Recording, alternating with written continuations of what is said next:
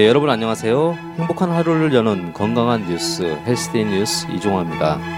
자, 이번 시간에 현대인들을 괴롭히는 고지혈증에 대한 궁금증을 다룰 시간입니다. 자, 오늘 이 시간에도 변함없이 고려대학교 안암병원 가정의학과 김양현 교수님과 헬스데이 뉴스 의학 전문 기자 네 분이 함께 하셨습니다. 안녕하세요. 안녕하세요. 예전에 연예인들이 가장 많이 앓고 있는 질병을 조사한 적이 있는데요. 그 질병이 바로 고지혈증이라고 알려져 화제가 된 적이 있습니다. 고지혈증은 혈액 안에 지방 성분이 필요 이상으로 존재하여 생기는 병인데요. 바쁜 일상과 스트레스로 인해 운동할 시간도 없고 기름진 음식을 많이 먹는 것이 주된 원인으로 꼽히고 있습니다. 문제는 연예인뿐만 아니라 현대인이라면 누구나 고지혈증으로부터 자유로울 수 없다라는 건데요. 이 고지혈증에 대한 이야기를 나눠볼까 합니다. 자, 그럼 먼저 헬스데이 뉴스 기자들이 준비한 고지혈증에 대한 이슈를 살펴보도록 하겠습니다. 자, 김진욱 기자부터 소개 부탁드리겠습니다. 네, 저는 고지혈증 환자가 지난 5년 사이 두 배 가까이 늘었다는 내용을 준비했습니다. 국민건강보험공단에 따르면 고지혈증으로 인한 진료 인원은 2008년 74만 6천 명에서 2013년 128만 8천 명으로 약 72% 증가했는데요. 이는 매년 11.5%씩 증가한 수치입니다. 또 같은 기간 남성이 31만 1000명, 1000여 명에서 50만 6천여 명으로 연평균 10.2% 증가한 데 비해 여성은 43만 5천 명에서 78만 2천 명으로 연평균 12.4% 각각 증가해 여성의 진료 인원과 증가율이 남성보다 모두 높게 나타났다는 점인데요. 특히 50세 이상의 여성의 경우 폐경 등이 영향을 미칠 수 있으므로 정기적으로 병원을 방문해 고지혈증 검사를 받아보는 것이 필요해 보입니다. 네, 잘 들었습니다. 어우, 엄청나게 증가를 했네요. 이렇게 수치로 보니까 진짜 굉장히 중요한 질환 중에 하나라고 딱 보여지네요. 자, 그럼 김정우 기자는 어떤 이슈 준비하셨나요? 네, 저는 고지혈증 환자들은 치매 발병 위험도 높다는 내용을 준비했습니다. 미국 피츠버그 대학 연구 결과 혈액 속에 나쁜 기름이 많을수록 알츠하이머를 일으키는 특정 물질이 뇌 안에 많이 쌓이는 것으로 나타났는데요. 나쁜 기름이 치매 유발 물질과 잘 결합하는 특징이 있었던 것입니다. 음. 또술 자체도 치매 유발 물질이기 때문에 고지혈증 환자는 술자리를 무엇보다 조심해야 할 텐데요. 고지혈증을 치료하려면 좋은 기름을 늘리는 것보다 나쁜 기름을 줄이는 게 더욱 중요하다고 하네요. 네. 잘 들었습니다. 자, 손영림 기자는 어떤 이슈를 준비하셨나요? 네, 저는 고지혈증 환자들의 경우 주스나 음료수를 조심해야 된다는 내용을 준비했습니다. 미국 데이비스 캘리포니아 대학의 연구에 따르면 고가당 콘시럽이 들어있는 음료는 섭취량이 적어도 나쁜 콜레스테롤인 저밀도 지단백인 LDL이죠. 콜레스테롤과 중성 지방의 혈중 수치를 올릴 수 있다고 합니다. 음. 옥수수 전분으로 만드는 콘시럽은 성분이 과당과 포도당의 화합물이고 고가당 콘시럽은 과당의 비율이 포도당보다 높은데요. 단맛과 열량인 설탕과 비슷한 데다가 값이 싸기 때문에 음료나 식빵, 커피, 과자 등 각종 식품에 첨가당으로 널리 사용되고 있어서 주의가 필요합니다. 네. 그렇군요. 자, 마지막으로 안민아 기자가 준비하신 이슈 들어보겠습니다. 네, 역시 저는 좋은 음식들을 좀 준비해 봤습니다. 미국 의학 매체 메디컬 데일리가 고지혈증의 음, 고지혈증 예방에 좋은 식품 다섯 가지를 소개한 바가 있는데요. 물론 뭐 술을 끊는 것이 중요하다는 전제 하에 우선 가장 좋은 음식으로는 양파를 첫 번째로 음. 꼽았습니다. 매일 양파 반쪽 이상을 먹은 사람은 좋은 콜레스테롤이 30% 정도가 증가한 것으로 밝혀졌는데요. 또 양파가 혈액 순환을 좋게 좋게 하고 혈압을 낮추고 또 혈전을 막는다는 사실도 알아냈, 아. 알아냈다고 합니다. 나머지는 뭐 딸기와 견과류 그리고 강황 생선을 꼽, 생선이 꼽혔는데요. 좋다고 하는 음식을 잘 기억해서 이제 좀 챙겨 먹는 것이 중요해 보입니다. 양파즙 먹으면 다이어트 된다고 먹는 사람들이 있던데 그게 아닌가 보네. 그렇죠. 어 우선 어, 조, 좋은 거죠. 어, 좋은 네. 거죠. 좋은데 이제 그게 뚱뚱한 사람 살이 빠지는 게 아니고 그렇죠. 건강하게, 주는, 건강하게 주는 거죠. 피를 깨끗하게 해주는 건가요? 그렇죠.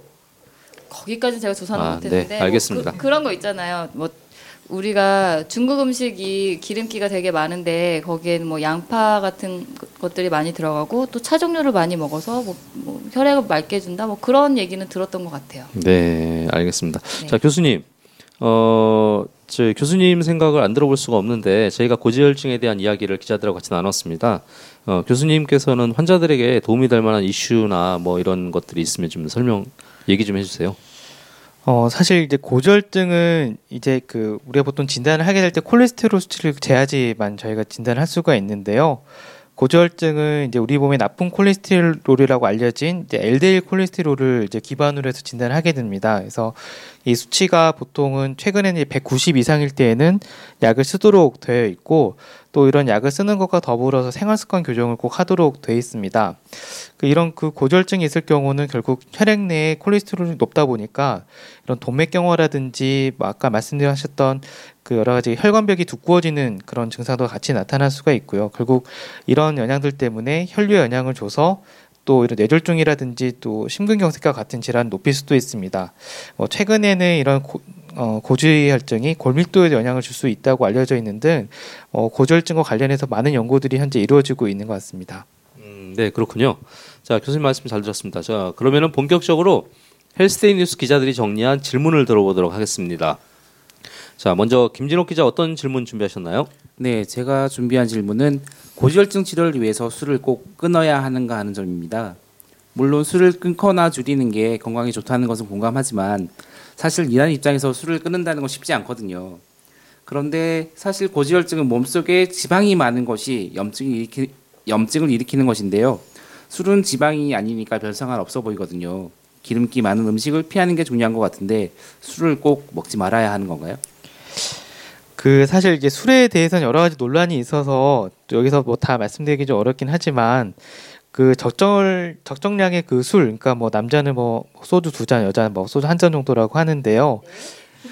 어 근데 이, 이 정도가 좋다라고 하는데 사실 뭐 좋다고 아마 그 정도를 만 드시고 그만 두시는 분은 많이 없을 것입니다. 이처럼 그 한번 입에 대면은 또 많이 드시기 때문에 그게 좀 어려운 문제고요. 특히 우리나라는 문화상 또 많이 먹을 수밖에 없는 경우도 많기 때문에 또 그렇고 아까 뭐 말씀하셨던 것처럼 뭐 이런 그 술과 관련해서 먹는 안주거리들이 굉장히 또 열량, 열량이 좀 많고 또 기름기가 있는 경우가 있어서 오히려 또 술을 먹는 기회가 또 저녁사를 하고 나서 술을 먹는 경우도 많기 때문에 이럴 경우 술에 의한 칼로리와 또 음식과 안주에 의한 칼로리가 굉장히 많아져서 다른 이제 콜레스테롤 증가까지 또 영향을 미칠 수가 있습니다. 그래서 제 생각에는 이제 술로 시작해서 다른 걸로 또 끝날 수 있기 때문에 제 생각에는 좀 어, 자제하는 게 더 좋을 것 같습니다. 네, 그 저희 안민아 기자가 한 두 회차 정도 술 얘기가 없었죠.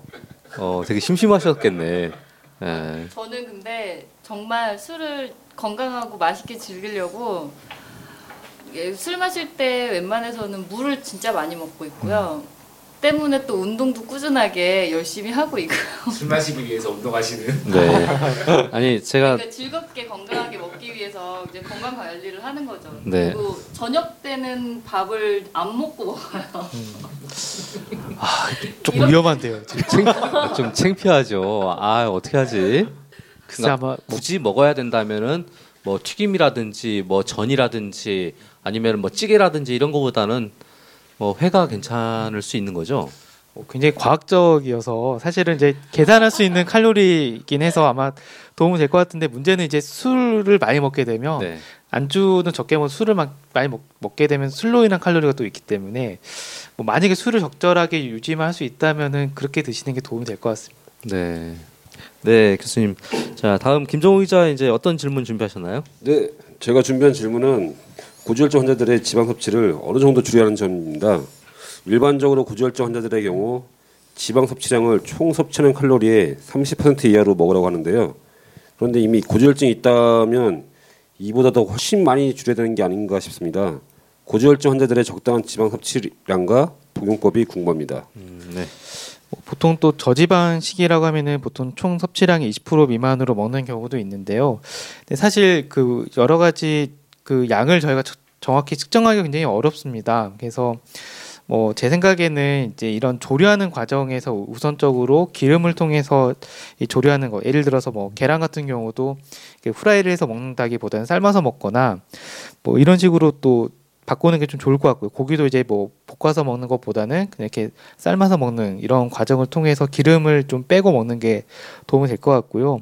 특히 이제 뭐 스낵이나 뭐 이런 특히 뭐 빵 같은 경우도 기- 기름기가 없는 것처럼 보이긴 하지만 이런 빵이나 과자 뭐 만드는 과정에서 마가린이라든지 이런 기름 성분이 많이 들어갈 수 있기 때문에 뭐 무심코 저희가 먹는 것들 중에서 기름기가 꽤 있는 경우가 많, 많습니다. 그래서 이런 것들을 좀 전반적으로 줄이고 집에서 좀 먹는 걸 늘리게 되면 뭐 삶아서 먹거나 데쳐 먹거나 이런 거 늘리게 되면 좀 도움이 되지 않을까 싶습니다. 네.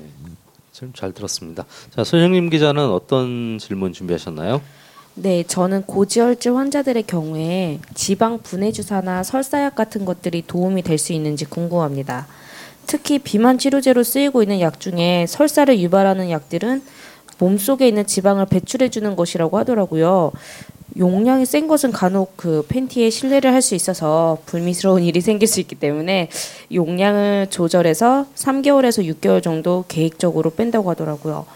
일반적으로 다이어트 할 때 수분과 근육이 먼저 빠지는 것에 비해 지방을 효과적으로 뺄 수 있어 많은 사람들이 복용하고 있는데요.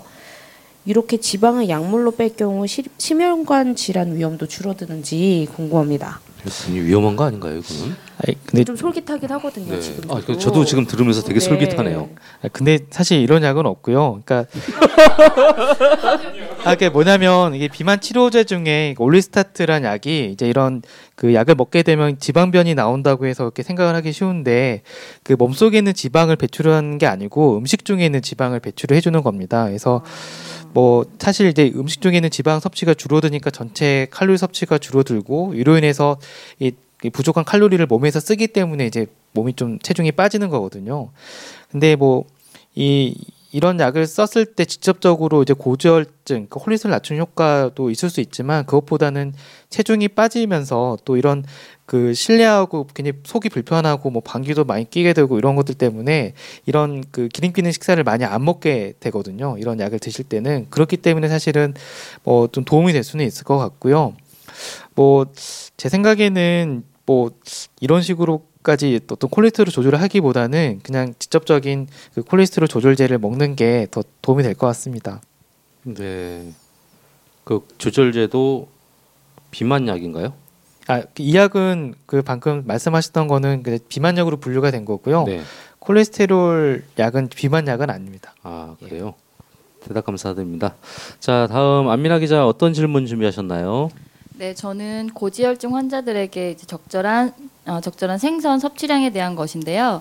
생선에 들어있는 오메가 3 지방산이 고지혈증 치료에 도움이 되는 것으로 알고 있습니다.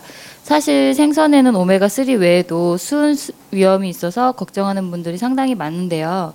얼마 전에 식약처에서 참치회는 일주일에 그러니까 400g까지는 안전하다고 안전하고 그러니까 참치회는 일주일에 100g 정도까지는 괜찮다고 괜찮다는 이런 발표도 있었습니다. 얼마만큼 생선을 섭취하는 게 고지혈증 예방과 또 치료에 도움이 되는지 궁금합니다. 어, 사실 이런 그 생선과 관련된 이슈가 좀 많고 특히 생선과 같은 경우는 중금속이 많이 좀 위험이 될 수가 있는데 최근에 저희 병원에 그 하버드의 보건대학원에 있는 그 골드만 교수님 오셔가지고 한번 강의를 하신 적이 있거든요. 그래서 네. 그 교수님 같은 경우도 이런 수은에 대해서 굉장히 많이 좀 강조를 한 것 같고 어, 교수님 말씀에 따르면은 이제 몸무게 1kg당 그 수은량이 0.1 마이크로그램이 넘지 않으면은 이런 수은에 대한 부정적인 영향이 좀 적다라고 합니다. 근데 말씀하셨던 것처럼 뭐 오메가 3도 있지만 수은이 많, 많은데 그 종류 중에서도 뭐 청새치나 눈 다랑어 등이 그 오메가 3 지방산 함량은 낮으면서 수은 농도가 높다고 해서 이런 것도 좀 피하는 게 좋고요. 우리가 뭐 흔히 먹는 고등어나 멸치, 청어, 정어리 등은 또 오메가 3가 많고 수인이 또 낮기 때문에 저희가 평소에 먹는 그런 그 등푸른 생선으로 알려진 것들 좀 드시는 게 좋을 것 같고 특히 그 오메가 3 같은 경우도 이런 그 어떤 생선을 가지고 만들었는지가 좀 중요하거든요. 그래서 네. 뭐 보통 이런 그 상어에서도 추출된 오메가 3가 있는데 이런 상어가 수은 농도가 좀 높다고 알려져 있기 때문에 뭐 이런 그 믿을 수 있는 회사에서 나온 거를 드시는 게 좀 도움이 될 것 같습니다. 네.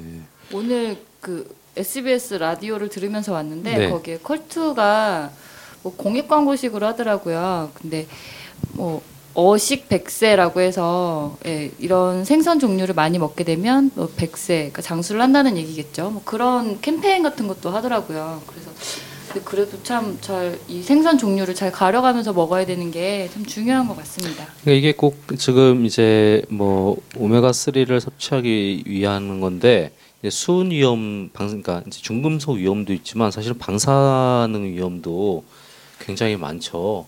이런 네. 것들에 대해서 사실은 언론에서 좀 적극적으로 홍보를 할 필요가 있는데 아 이게 이제 뭐 나름 힘으로 안 하고 있는 것들이 참 많은 것 같아서 좀 안타깝습니다. 교수님 말씀 정말 잘 들었고요. 자 안민아 기자도 수고하셨습니다. 네, 수고하셨습니다.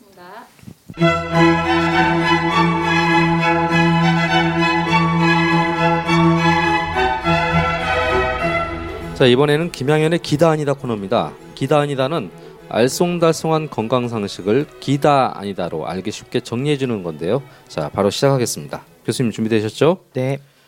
고지혈증이 있으면 육류 섭취를 가급적 금해야 한다. 기다 아니다.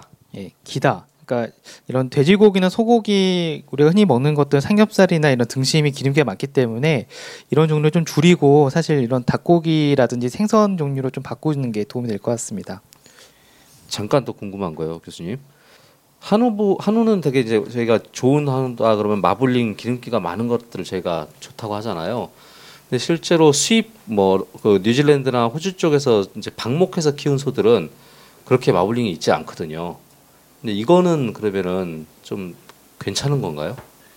어떻게 보면은 이게 이, 이 기름이 있게 되면 이 입맛이 좀 좋아지는 효과가 네. 있기 때문에 사실은 저희가 이제 맛있다고 생각을 하는데 네. 어떻게 보면 건강상으로는 더 좋지는 않습니다. 그래서 뭐 우리가 흔히 알려져 꽃등심이 맛있긴 한데 저도 좋아하긴 하지만 좀 적게 먹는 게 좋고요. 오히려 이제 안심 같은 경우 이게 좀 더 낫다라고 돼 있습니다. 아, 네, 알겠습니다. 자, 고지혈증이 있으면 지방 흡입이든 지방 분해 주사든 지방 분해 약이든 어떻게든 기름기를 빼는 것이 좋다. 기다 아니다. 아니다. 그러니까 이런 방법을 통해서 기름을 빼기보다는 고지혈증 약을 드신 게 더 효과적일 것 같습니다. 음, 네, 알겠습니다. 자, 오메가 3 영양제는 많이 먹을수록 좋다. 기다 아니다. 아니다. 그러니까 심혈관 질환 예방을 위해서는 하루 1g 정도 복용은 좋고 최대 2g에서는 중성 지방을 낮추는 효과가 있는데요. 하루 4g이 넘을 경우는 출혈성 경향이 커지기 때문에 적정량에 대해서는 의사와 상의하고 드시는 게 좋을 것 같습니다. 자, 질문 드릴게요. 하늘을 향해 누운 뒤 양 발을 돌리는 하늘 자전거 운동은 고지혈증 예방에 도움이 된다, 안 된다. 아니다. 어, 세모일 것 같고요. 뭐 아직 이 여기에 대한 연구가 있는지는 모르겠고 사실 이제 모든 유산소 운동을 하게 되면 고지혈증 관리에 도움이 될 것 같습니다. 고지혈증 아니고 뭐 고혈압, 당뇨 다 하면 되겠네요, 이거는. 네. 다음 질문 드리겠습니다. 심혈관 질환 환자는 모두 콜레스테롤이 높다. 기다 아니다. 세모, 그러니까 대체로 높긴 하지만 또 동맥류 같은 경우는 이제 고지혈증과 상관없이 발생할 수 있기 때문에 좀 다를 것 같습니다. 네. 수고하셨습니다.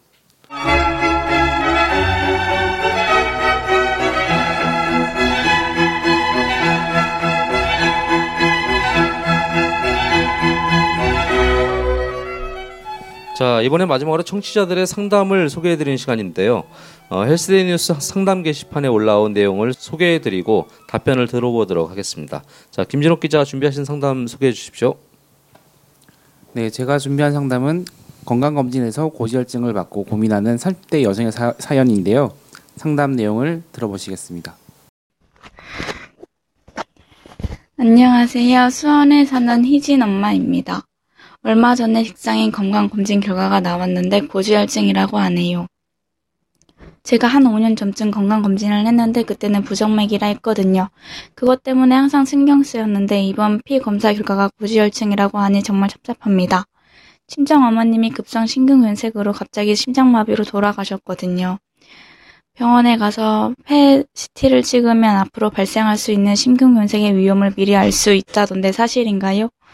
지금부터 꾸준히 하게 약을 먹으면 괜찮을지, 심근경색의 위험도를 미리 예측할 수 있는 방법은 없는지 궁금합니다. 예, 그 보통 폐CT로는 그 알 수가 없고요. 보통 관상동맥 CT를 찍으면은 그 심장에 있는 관상동맥을 간접적으로 볼 수 있어서 도움이 됩니다. 그래서 만약에 부정맥이 있다면은 혈전의 발생 위험이 높고 또 고지혈증까지 있다 보면은 더 높아질 수 있기 때문에 만약에 이런 고지혈증에 대한 진단이 확실하다고 한다면 일단 약을 드시고 특히 또 어머니 즉 일대에서 침근경색이 있게 되면 또 자녀분들에서도 또 나타날 수 있기 때문에 더 주의하셔야 될 것 같습니다. 뭐 그밖에 뭐 흡연이나 당뇨, 고혈압 등을 가지고 계산하는 또 10년 심혈관 질환 위험도 검사가 있기 때문에 이런 검사를 계산해서 좀 알아보시는 것도 도움이 될수 있을 것 같습니다. 음, 네, 알겠습니다. 자, 그다음 김정호 기자가 준비한 사연 들려주세요. 네, 제가 준비한 상담은 고지혈증 진단을 받고 당황해하는 주부의 남편께서 올리신 사연입니다. 직접 들어보시죠. 안녕하세요. 서울 성북동에 사는 지연이 아빠입니다. 저희 와이프는 제법 날씬하고 건강한 편입니다. 복부에 약간 살집은 있지만 애교살 정도예요. 몸무게도 많이 안 나가서 사실 밖에 나가면 남자들이 힐끗힐끗 볼 정도입니다. 그런데 건강검진에서 고지혈증 진단이 나왔다고 시무룩해합니다. 무슨 병인지 몰라 물어보니 혈액 내에 지방이 껴서 문제가 되는 것이라고 하네요. 그런데 제가 요리조리 돌아가면서 봐도 정말 뚱뚱하지 않고 날씬한데 날씬해도 피에만 지방이 덕지덕지 낄 수가 있는 건가요? 아니면 다른 병원에 가봐야 할지 고민스럽습니다. 어, 그 연령이 중요한데요. 폐경 이후에는 호르몬 변화에 의해서 고지혈증이 나타날 수 있습니다. 또 이런 그 호르몬에 의한 경우는 비만하지 않더라도 나타날 수 있고 특히 가족력이 있는 경우에서는 어린 나이에서 발생할 수 있기 때문에 고지혈증 진단을 위해서는 오직 검사만이 유일한 진단 방법입니다. 네, 아유, 젊으신데 좀 네, 걱정이 되시겠네요. 자, 손영임 기자가 준비한 사연 들려주세요. 네, 제가 준비한 사연은 고지혈증 약물을 복용할까 말까 고민하는 남성의 이야기입니다. 상담 내용을 들려드리겠습니다. 안녕하세요. 저는 오늘 40살 된 직장인입니다. 경기도 용인에 사는데요. 고지혈증 진단을 받았는데 병원에서는 대수롭지 않은 질병처럼 얘기를 하더라고요. 우리 국민 4명 중에 1명 이상 앓고 있는 생활습관병이라고 하는데 그러면서 병원에서는 약을 먹으라고 하더라고요. 고민스러운 부분이 있는데 사실 대수롭지 않은 병이라면 꼭 약을 먹어야 하나요? 운동해서 살만 빼면 되는 거 아닌가요? 아직 마흔밖에 안 됐는데 약 먹으라는 게 영 내키진 않습니다. 마흔이면 늙은 건가요? 꼭 약을 먹어야 하나요? 생활 습관병이라면 습관만 바꾸면 되는 거 아닌가요? 싶은데 고민스럽습니다. 참고로 저는 치과 치료할 때도 마취를 안 할 정도로 독한 놈이라 살 뺀다고 하면 충분히 뺄 수 있다는 자신이 있는데요. 어, 저희가 보통 이제 약을 그 드리는 경우는 이제 물론 뭐 LDL 콜레스테롤 수치가 190 넘어가게 되면 약을 바로 드릴 수도 있지만 어, 처음 진단이 되는 경우라면 보통 3개월 정도 음식이나 운동 등의 생활 습관 교정을 한 이후에 그 이후에도 검사상 그 교정이 되지 않을 경우에는 약을 먹는 것이 좋습니다. 네, 뭐 아시겠지만 이런 생활 습관을 뭐 계속 바꾸는 게 또 쉽지 않기 때문에 약을 먹지 않기 위해서는 정말 각고 노력이 필요합니다. 네, 그렇군요. 그 약을 드시는 분들도 중간 중간 그러면은 검사를 받으셔야 된다는 거죠? 네, 그러니까 어떤 경우는 약을 드시더라도 조절이 안 되는 경우가 있거든요. 네. 그러니까 이럴 때에는 약 용량을 높이거나 또는 종류를 바꿔야 될 수도 있기 때문에 꼭 검사는 하셔야 됩니다. 보통 어느 정도 약을 드시고 다시 검사를 하셔야 되나요? 뭐 보통 그 가이드라인 따라 좀 다르긴 하지만 보통 6개월 또는 이제 뭐 빠른 경우는 3개월에 한 번씩 정도 검사하시면 아, 될것 같습니다. 아, 예, 알겠습니다. 자, 민아 기자가 준비한 사연 들려주세요. 네, 저는 그 중학교에 다니고 있는 아들이 고지혈증 어, 아들의 고지혈증을 염려하는 아, 아빠의 사연인데요. 상담 내용 직접 들어보시겠습니다. 중학생이요? 네. 아, 네, 들어보겠습니다.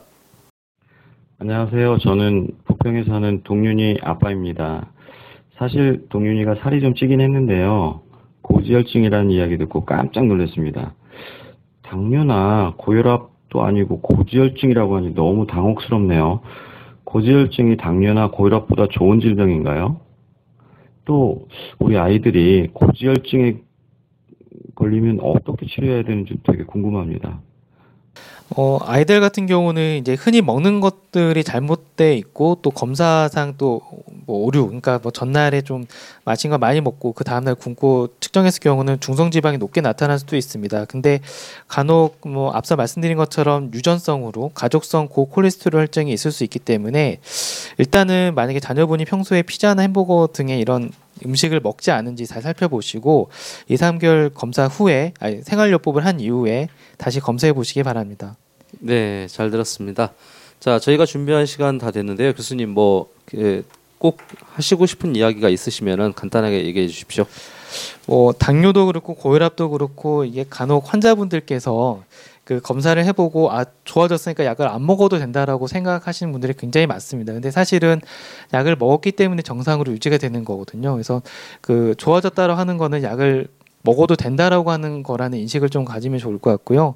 또 이런 당뇨, 고혈압, 고지혈증이 다 약의 어떤 복용 수능도 즉 매일 잘 빠지지 않고 먹는 게 또 도움이 되기 때문에 네. 가능하면 한번 진단을 받으셨다면은 꼭 약을 잘 드시고 또 약만 먹어서는 제대로 유지가 안 되는 경우가 많기 때문에 꼭 생활 습관 교정을 하시기 바랍니다. 네.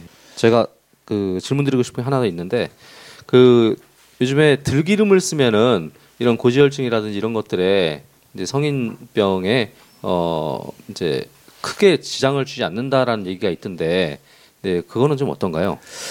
그 보통 들기름에 오메가 3 성분이 좀 있어서 아마 도움이 된다라는 생- 것 같은데 보통 이 기, 들기름을 보관할 때는 좀 그 보관 방법이 약간 서늘한 데에 보관해서 이렇게 먹어야 효과가 있다라고 알고 있거든요. 근데 네. 그 사실 조리하는 과정에서 열을 가하게 되거나 할 때 바뀌지 않은지 잘 모르겠습니다. 그래서 뭐 사실 연구가 되는 건 잘 없어서 제가 알기는 어렵지만 뭐 샐러드에 쳐서 먹는 건 문제는 없을 것 같은데 만약에 이런 열을 가하는 과정에서 혹시 성분이 변하지 않는지는 좀 살펴봐야 될 것 같습니다. 네, 알겠습니다. 자, 저희가 준비한 시간 다 됐습니다. 다음 시간에 좀 더 재밌고 유익한 내용으로 여러분들 찾아뵙겠습니다. 수고하셨습니다. 수고하셨습니다.